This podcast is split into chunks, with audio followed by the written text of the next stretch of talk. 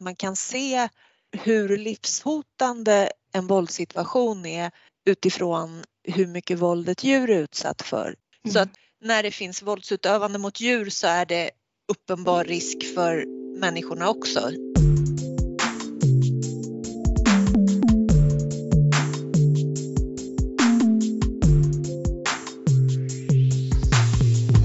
Hej och välkommen till avsnitt sextiosex av F O U-podden. I det här avsnittet kommer vi att prata om sambandet mellan våld i nära relation och våld mot husdjur. Jag som gör podden heter Lena Stenbrink och är kommunikatör på F O U i Sörmland. Och med i det här avsnittet, som vi spelar in via Teams, är Petra Blom, Lina Larsson, Kristina Holmström och Ulrike Segerström. Varmt välkomna. Ja, tack, ja, men tack. Att jag får vara tack. Med. Tack. Då börjar vi med att ni får presentera er lite noggrannare än vad jag gjorde.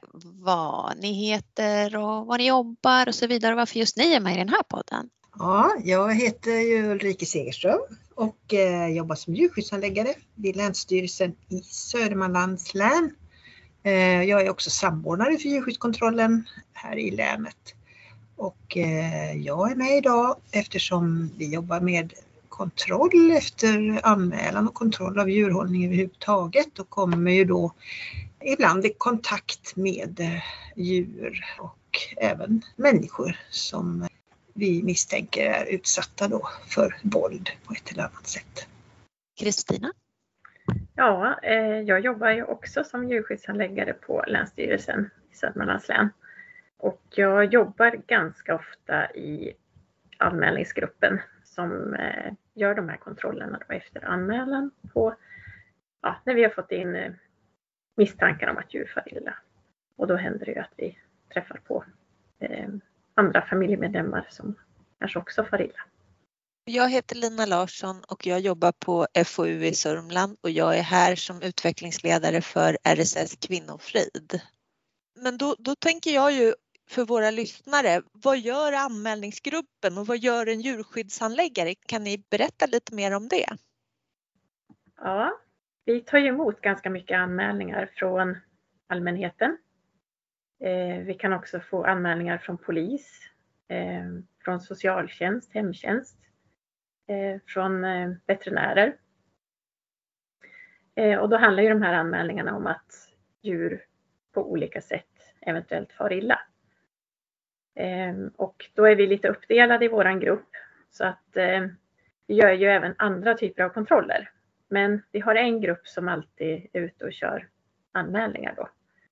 Då är man alltid två eftersom man inte riktigt vet vad man kommer att mötas av. Man kommer ju också ofta in i, folks, eller i människors bostäder. Så man kommer ju in på ett annat sätt så. Eh, och... De här anmälningarna kan ju röra väldigt många olika typer av missförhållanden för djur. Det kan ju vara att det är väldigt dålig renhållning eller att djur får för lite eller för mycket foder, brist på vatten och sen kan det också i vissa fall handla om att djur hanteras på ett vårdhänt sätt eller vad man ska säga. Så det är som en slags orosanmälningar för djur skulle man kunna säga. Precis. Mitt namn är Petra Blom och jag arbetar på Länsstyrelsen Södermanland och jag ansvarar för frågor som handlar om mäns våld mot kvinnor och prostitution och människohandel. Och inom mäns våld mot kvinnor så har vi också hedersrelaterat våld och förtryck och våld i nära relation. Men jag ansvarar för de två förstnämnda frågorna. Petra, du har ju initierat en väldigt fin dag som vi var på som hette C-sambandet som den här podden. Kan du inte berätta lite mer om den?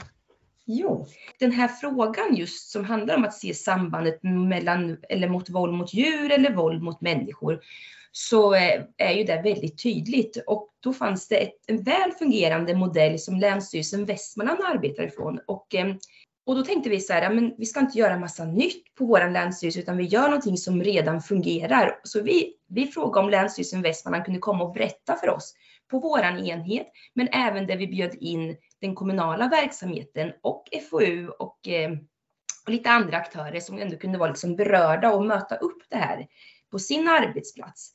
Så då anordnade vi en hel dag med både utbildningsinsatser men även med en workshop på eftermiddagen. För vi kan ju se att det här måste vi jobba med framöver. Och det, det väcktes ju mer frågor efter den här dagen än vad jag hade innan. Och just de här olika sambandsfrågorna är ju så himla tydliga.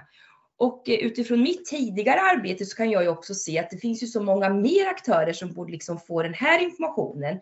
För jag kan ju, som tidigare som jag har arbetat mot exempelvis kommunala bostadsbolag, de är ju en jätteviktig aktör som, som man kanske ska liksom försöka väva in i det här arbetet framöver, som är inne i våra lägenheter i våra kommuner.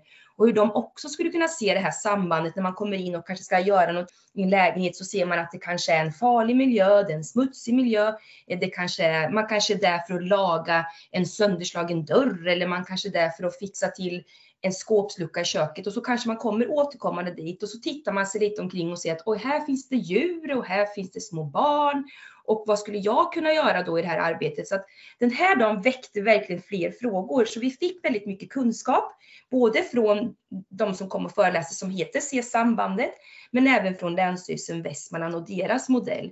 Så vi har väl ändå tänkt lite framöver att det här får ju inte stanna vid den här dagen, så att eh, nu ska vi ändå vi se att vi får liksom ta stafettpinnen, jobba vidare och utbilda fler som, är i, som, är, som liksom ingår i de här frågorna. Olika myndigheter och olika, som jag sa, bostadsbolag. Men ändå, och med vi då, då menar du olika enheter på Länsstyrelsen och andra parter? Till exempel kanske F O U? Ja, F O U är en jätteviktig aktör. För jag tänker mig väl också framöver att vi har ju exempelvis region Sörmland, vi har ju olika kommunala verksamheter. Och där kan vi också se att, att i den kommunala verksamheten är också uppdelat på olika. Det är barn som jobbar med barn, som jobbar med vuxna, som kanske jobbar med missbruksvård, som jobbar med, med boendefrågor exempelvis. Och hur viktigt det är då att, att alla ska se det här sambandet när man kommer ut och möter, eller ställer också rätt frågor, tänker jag, när man möter någon som är våldsutsatt. Mm. Så i alla fall utifrån det så har vi tänkt att det här arbetet ska fortlöpa under det här året, och sen kommer vi ändå försöka göra något bra när vi har en vecka fri från våld som alltid är i november, och där vi kanske kan bjuda in fler aktörer. Men det här var startskottet, och vi gjorde lite mindre variant, men ändå ett startskott för arbetet framåt. Jag måste säga att det som var väldigt roligt för mig med den här dagen var insikten att wow, socialtjänsten kan använda veterinärer vid orosanmälningar. Socialtjänsten kan använda veterinärer för att kolla om möjliga familjehem är lämpliga. För att man kan se om det är en familj med husdjur, så kan man få ganska mycket information. Så att enheten för djurskydd och veterinära frågor kan komma in och vara ett stöd i de här frågorna. Och det var helt nytt för mig. Mm. Det som var nytt för många av oss, att vi måste bli bättre på att veta om varandras lagstiftningar, för det ger väldigt mycket kunskap kring de här frågorna, att vad kan jag göra i min myndighetsutövning, och vart kan jag söka stöd och hjälp i en annan myndighetsutövning. Så att jag tror att det är jätteviktigt att tydliggöra vad är våra roller och ansvarsfördelningar, och vart går min lagstiftningsgräns och vem tar vid sen efter. Så att kunskap är makt i de här frågorna, och även de här samverkansfrågorna, att man kan göra saker tillsammans. Och precis som alla också säger, att lyft telefonluren, ring anonymt, ställ en fråga till socialtjänsten eller till just den här enheten för djurskydd och veterinära frågor. Bara bolla frågan, så här, är jag på rätt väg? Ska jag tänka på ett annat sätt? Eller vad behöver jag göra? Och då tänker jag att det är också det där att får man mötas på de här dagarna, olika så här utbildningsdagar, och man sitter och pratar tillsammans och lyfta frågor, då är det också lättare sen att lyfta telefonluren. Och vi vet av erfarenhet att efter sådana här dagar så ökar oftast orosanmälningar. Det kan också, jag kan tänka mig att det också ökar samtal in till just den här enheten som jobbar med djur. För det, det blir ringar på vatten efter de här dagarna. Ja, jag skulle nog säga att just den här dagen vi hade framförallt var viktig för socialtjänsten som kommer i kontakt med de här våldsutsatta kvinnorna och barnen. Att se hur mycket djur betyder för hur det går i ärendena helt enkelt. Och att man måste försöka lösa de här situationerna, så att kvinnor och barn inte går tillbaka, eller så att de har möjlighet att lämna, så att man kan ha sina djur med sig, eller det finns någonstans där man kan få hjälp med djuren om man måste ge sig av. För det framkom ju ganska tydligt att det var ju en del kommuner här där man inte hade den möjligheten. Och det bromsar ju upp alltihopa. Så det tycker jag var en väldigt väldigt bra ögonöppnare för, i alla fall för socialtjänsten, att jobba med den här frågan. Att eh, lösa det här för familjens djur helt enkelt, så att man lättare, så man inte hamnar i den här situationen att man känner att man måste tillbaka eller inte kan lämna. Så för att kunna placera då en våldsutsatt så kanske man måste placera djuret först? Precis, alternativet är att man har någonstans där man får ta med sig sitt djur. Att man kan lösa det på något vis. Och det var ju en del kommuner som hade gjort och jobbade väldigt mycket med det här. Och sen fanns det andra kommuner som, där man inte hade det tänket. Men jag tror att man förstod här vid det här mötet att det var viktigt. Och det pratade vi också om på den här dagen. En kommun som jobbar mycket med att ska de placera en kvinna och, eller hennes barn, och så, så ser man alltid till att ta med eventuella djur också. Och de kom på då att de har ju inte skrivit det någonstans på sin hemsida eller så, att, att man gör så. De kom på att det vore ju jättebra om det står någonting om det där. För att man misstänker att det finns en hel del kvinnor som aldrig vågar höra av sig för att få hjälp. För att man tror att man kommer inte få ta med sig sina djur, och då känner man att då är det ingen lösning. För jag kan inte lämna om inte mina djur får följa med. Så att det tyckte jag var en bra idé, och vara tydlig med det, att vi kan hjälpa djuren också. En annan sak som var en insikt just för att det var en tillsammansdag var ju att djurskyddshandläggare har helt andra förutsättningar att dokumentera och föra saker vidare än vad socialtjänsten har. Att djurskyddshandläggare får ta kort på djurens livssituation på ett sätt som man inte får göra i socialtjänsten.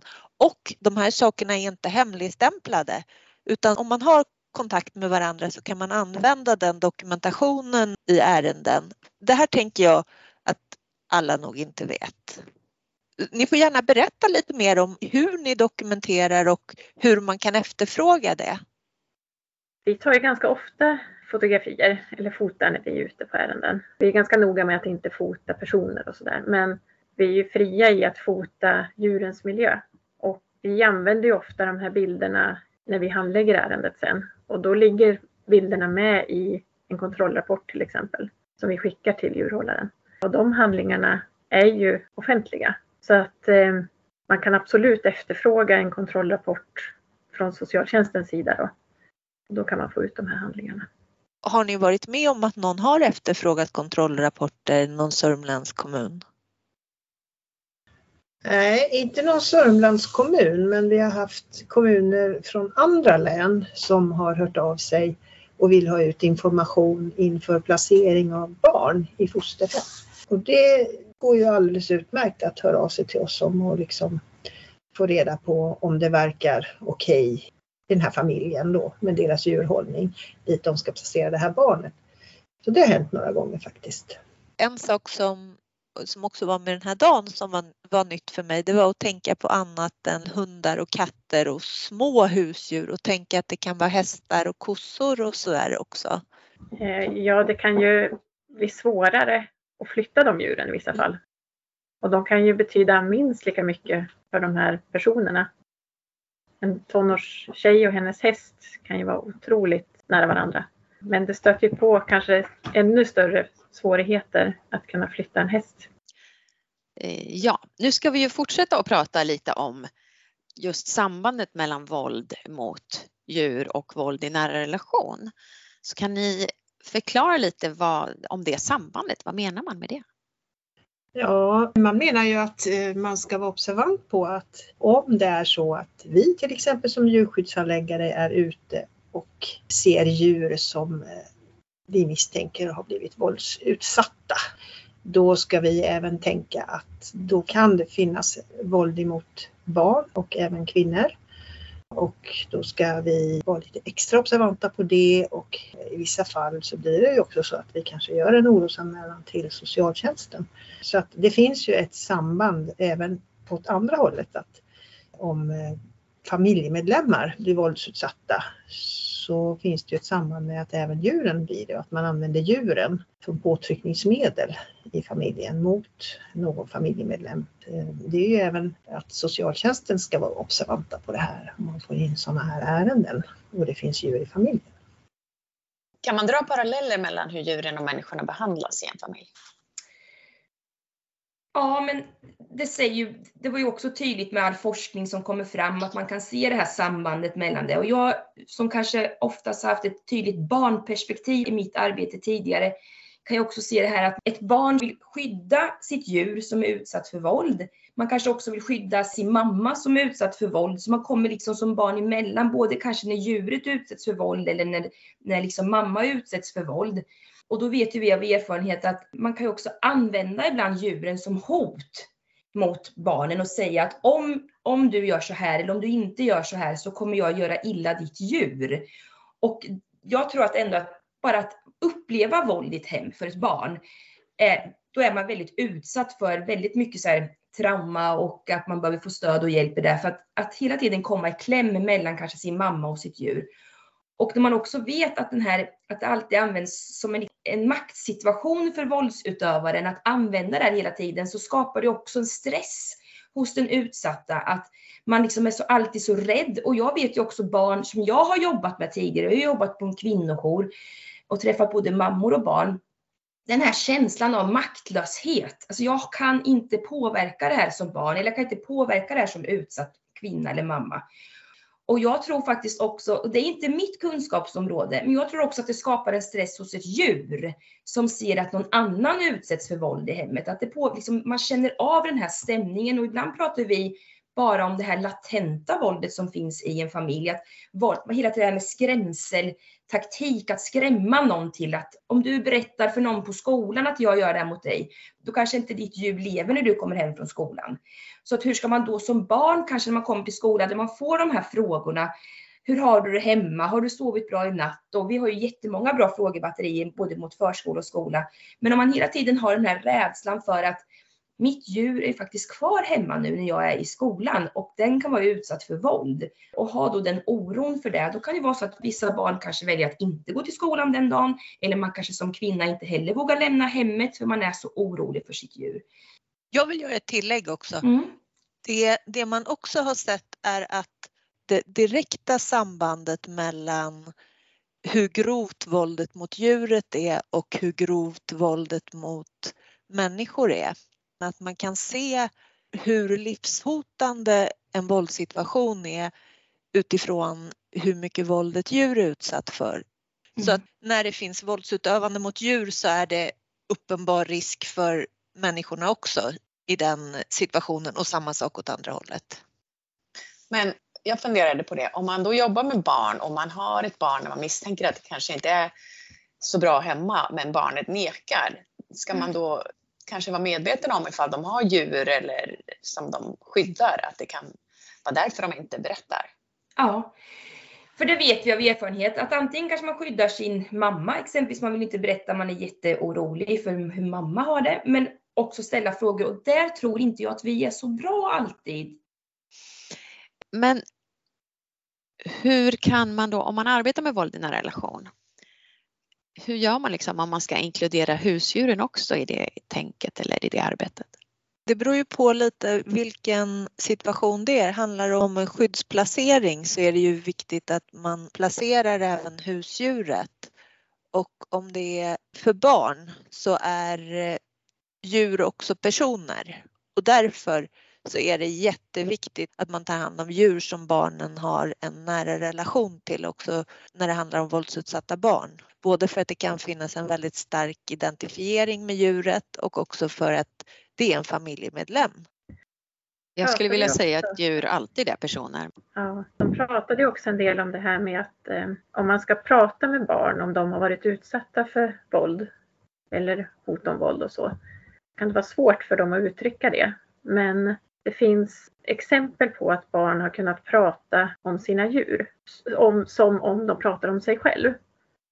Så att det kan komma fram saker om, de, om man istället leder in samtalet på ja, har du något djur hemma eller någonting, då kan det komma fram ganska mycket mer information från det här barnet. För att det blir, då blir inte fokus på barnet utan på det här djuret istället. Och jag tror också att man skulle kunna närma sig den här frågan på ett annat sätt om man ställer frågor kring hur har ditt djur det hemma. För det vet vi också att barn kan ju ibland ha lättare att prata om en annan person eller kanske om sitt djur och inte prata om sig själv och sin egen våldsutsatthet. Då tror jag också man måste informera barnet om att om du har djur hemma så kommer vi också givetvis kontakta dem som kan hjälpa till med ditt djur. Eller så att man ändå kan göra en liten plan med barnet, för att ibland tror jag vi kan lämna väldigt mycket frågor också hos ett barn. Hur blir det här? Nu har jag berättat för dig. Så här, hur kommer det här bli för mig? Och det är ju också samma sak med orosanmälningar. Att man måste vara väldigt tydlig mot barn.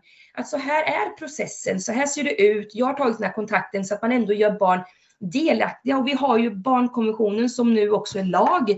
Och där står det ju just om att man ska göra barn delaktiga. Sen kan inte alltid barn vara med och påverka beslut. Men de ska ändå vara delaktiga i det man gör. Så att jag håller verkligen med om att ställ frågor också kring om barnet har djur hemma och vad barnet, om barnet har en oro för sitt djur hemma. Jag kan också berätta om att vi har gjort just en kartläggning, eller alla, alla länsstyrelser har gjort det i hela Sverige, just kring hur man kan ordna stadigvarande boende för våldsutsatta kvinnor med barn eller utan barn efter man kanske har varit på en kvinnojour. Och där kommer det också upp den här frågan just kring djur, att man har en oro kring om djuret är kvar hemma, om man själv är på en kvinnojour och barnen är med där. Och sen ska man ordna kanske stadigvarande boende efter, men då helt plötsligt kanske man som kvinna väljer att gå hem igen för man är så orolig för sitt djur. Så då har man inte löst den situationen.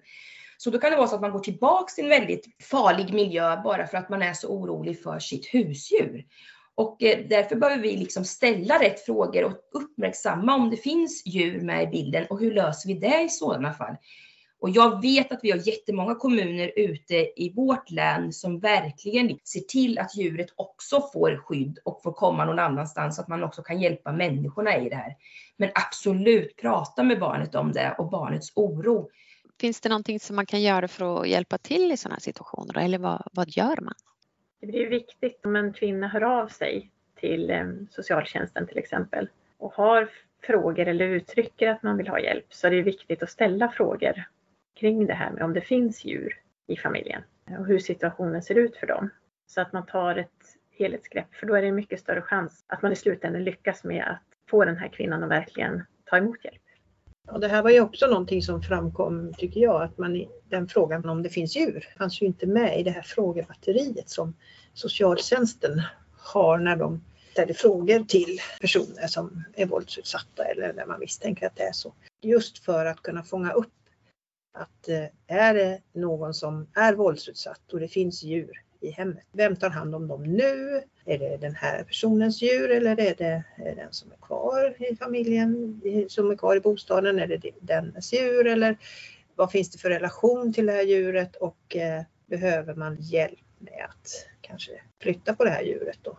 Finns det risk för djuret också? Ja, finns det risk för djuret, ja precis. Får jag fråga er, er en sak?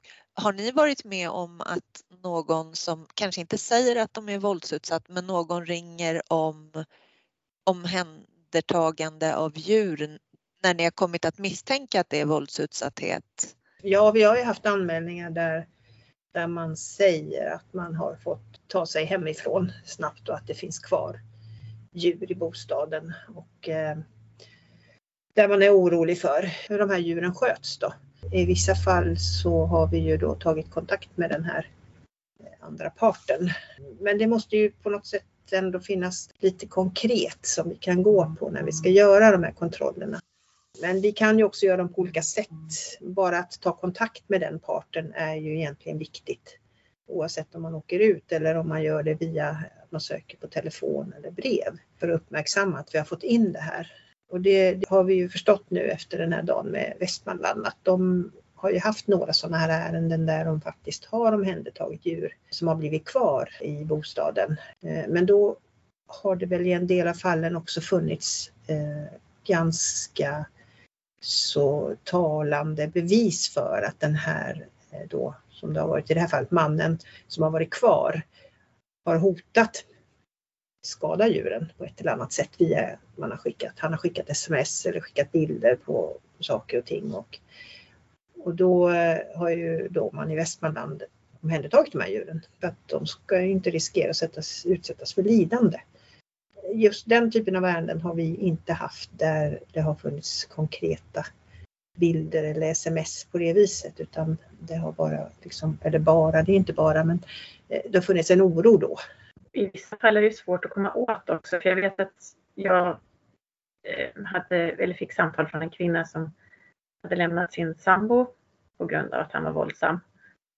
Och eh, det fanns två katter kvar där. Som ju hon, som hon berättade så var det ju hennes katter, det var ju hon som tog hand om dem.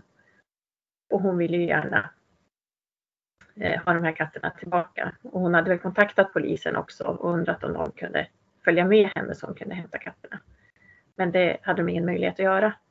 Och vad hon berättade för mig då, så lät det inte som att han var stygg med katterna. Och hon trodde liksom, nej men han kommer nog, han ger dem mat och vatten och sköter om dem på det sättet.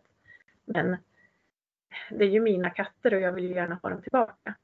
Och då har ju vi svårt att gå in och göra så mycket. Men vi försökte i alla fall att kontakta honom. Jag tror att det blev så att vi skickade brev och frågade om de här katterna. Och, och då fick vi ett svar från honom om att tyvärr så hade ju han råkat lämna en dörr på glänt. Så de här två katterna hade rymt. Och nu visste han inte vart de var. Och då känner man ju kanske att ja, i det här fallet så kanske det var så att han släppte ut katterna och sen fick de klara sig själva. Men man vet ju inte. Så det, det är svårt ibland med de här ärendena.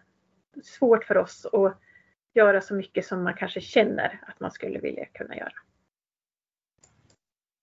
Eh, det ska ju finnas en ny diagnos för psykisk ohälsa som heter djursamlande. Vad kan, vad kan ni berätta om det? Ja, vi stöter ju på sådana ärenden varje år. Och det rör väl oftast katter. Och det handlar ofta om äldre personer. Man kanske har haft en eller ett par katter från början. Och så är inte de kastrerade. Och sen blir det fler katter. Och sen går det överstyr. Så det händer ju att vi kommer ut, efter att vi har fått en orosanmälan, då, vi kommer ut till små stugor eller torp där det kan finnas kanske femtio sextio katter. Och då är det ju en djurhållning som ofta är väldigt bristfällig. Renhållningen blir ofta väldigt eftersatt. De här katterna, de avlar sig med sina släktingar, så de får ofta hälsoproblem. Det finns problem med utfodring, med vatten. Det är en djurhållning som inte fungerar egentligen på något plan. Och det kan vara en väldigt stor utmaning att få den här personen med alla de här djuren att förstå att det är ett problem. För det är ofta som personen själv inte ser det, utan man tycker att man är ju snäll, man hjälper de här katterna. Det kanske från början var någon katt som, som man inte trodde hade något hem, och så tog man in den och sen var det liksom fler. Så att man är ju snäll mot de här katterna. Jag tycker att det känns skönt att man har kommit fram till att det här kan vara en, en, en psykisk diagnos. För vi har ju känt många gånger att vi når inte fram. Och då kanske det i framtiden blir lättare att hjälpa den här personen på fler plan. Vi kan ju se till att omhänderta katterna och flytta dem därifrån. Men då har man den här personen kvar i den här miljön. En person som mår väldigt, väldigt dåligt. Jag tycker det känns skönt. Det känns som att det är ett steg framåt. Det, jag vet inte om du sa det, Kristina, men det, det är ju oftast inte bara djur man samlar på, utan det är även andra saker.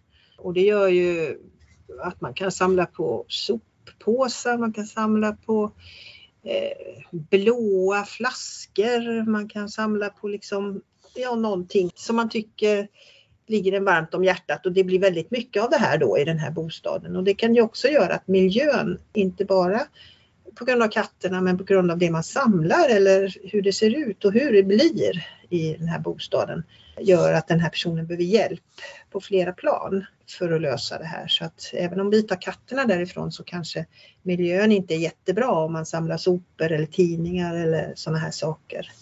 Så påverkar det ju naturligtvis också. Så att det är väl jättebra, som du sa Kristina, att man har hittat en diagnos för det här så att man kan hjälpa på flera plan. Men när ni kommer till sådana miljöer, Eh, kontaktar ni socialtjänsten då, eller vad? Ja, nej, men det gör vi ju.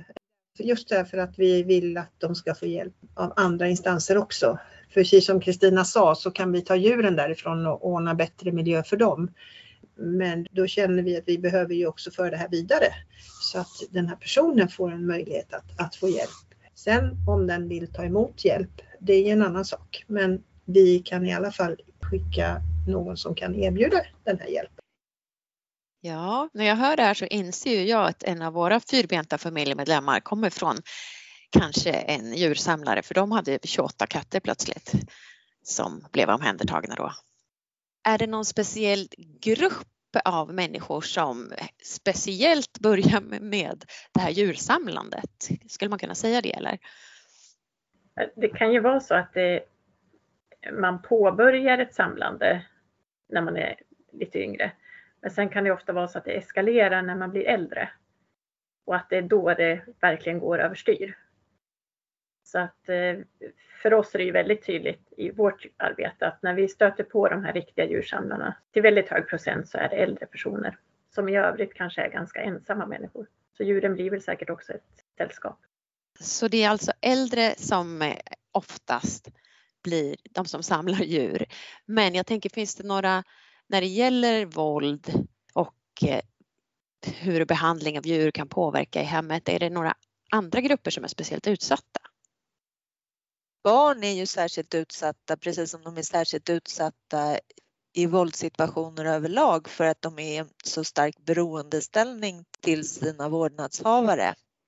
Och för att det är ju ganska vanligt i en familj med våldsutsatt att, att föräldrarna kanske inte, för oftast är det ju föräldrar, kanske inte kan vara pålitliga för barnet, och då kanske djuret är den enda som är den som det går att knyta an till. Och det ger ju en särskild utsatthet att kanske förlora den enda pålitliga familjemedlemmen. Och sen så finns det ju också de som använder detta. Det är inte en grupp, men det finns en del som använder djur väldigt tydligt genom att ge djur till sin partner som ett sätt att hålla fast partnern. Det är inte riktigt som djursamlande, men det är att, att ge till någon annan djur som de kanske inte ens vill ha, men som de måste ta hand om när de kommer, för att det inte går att låta någon lida i närheten så lätt. Petra, den här dagen, C-sambandet. Vad jag förstår så var Västmanland där och berättade om hur de jobbar och att de gör det väldigt bra. Så kan du berätta lite om hur de gör? Ja, det var ju jättehärligt att höra deras arbete som också har pågått under en längre tid som jag förstod. Så det här var ju inget nytt arbete för dem. Och deras arbete handlar framförallt om det här med att man samverkade mellan socialtjänst, man samverkar med de som arbetade med djur, man bollar frågor till varandra, och de hade ju också andra aktörer med som var med i det här arbetet, andra myndigheter som också fanns med och kunde vara behjälpliga utifrån om man kanske behöver göra någon, kanske en polisanmälan, man behöver ha kanske någon polishandräckning, det kunde vara fler aktörer som var med i just det här arbetet. Så att vi ska verkligen ta lärdom av Länsstyrelsen Västmanlands arbete, och de kommer också kunna vara behjälpliga sen framöver och kanske utbilda fler kring den här frågan. Så vi behöver titta nu på att göra vår lilla kartläggning här på, i Sörmland, och se vilka ska vara med i det här arbetet. Och då kan vi bolla det och ta hjälp av Länsstyrelsen Västmanland. Vi behöver inte gå på samma nitar som de har gjort, utan vi ska verkligen ta lärdom av det. Och framförallt, som de sa, samverkan mellan olika aktörer. Och det vet ju vi i alla frågor, att vi måste bli bättre på att samverka och samarbeta. Som jag också förstod på deras arbete och som jag gillar, väldigt prestigelöst arbete. Man lyfter luren, ringer till någon annan, för syftet och målet är ju att ge våldsutsatta hjälp. Här vill jag också komma in, upparbetade kontaktvägar, att man känner till varandra och vet vem man ska ringa. Och det, ja, jättebra.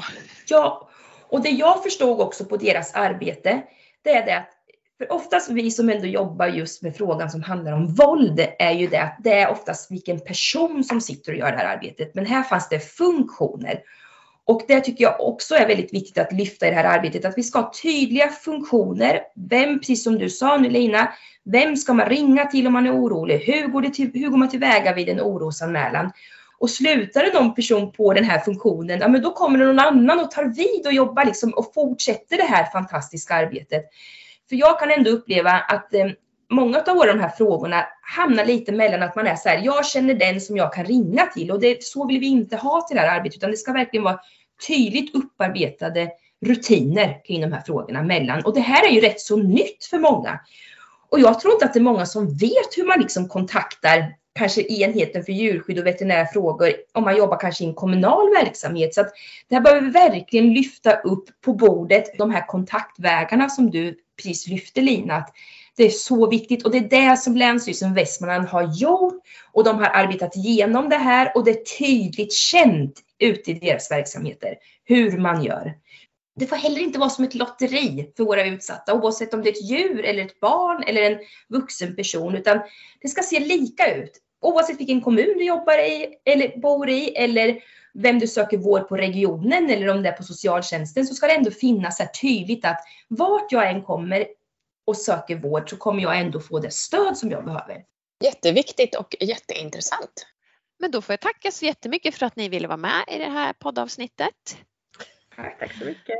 Tack, tack. Och till dig som har lyssnat så vill jag säga tack för att du har lyssnat och hoppas att du även vill höra nästa avsnitt av F O U-podden. Ha en toppenfin dag. Hej då!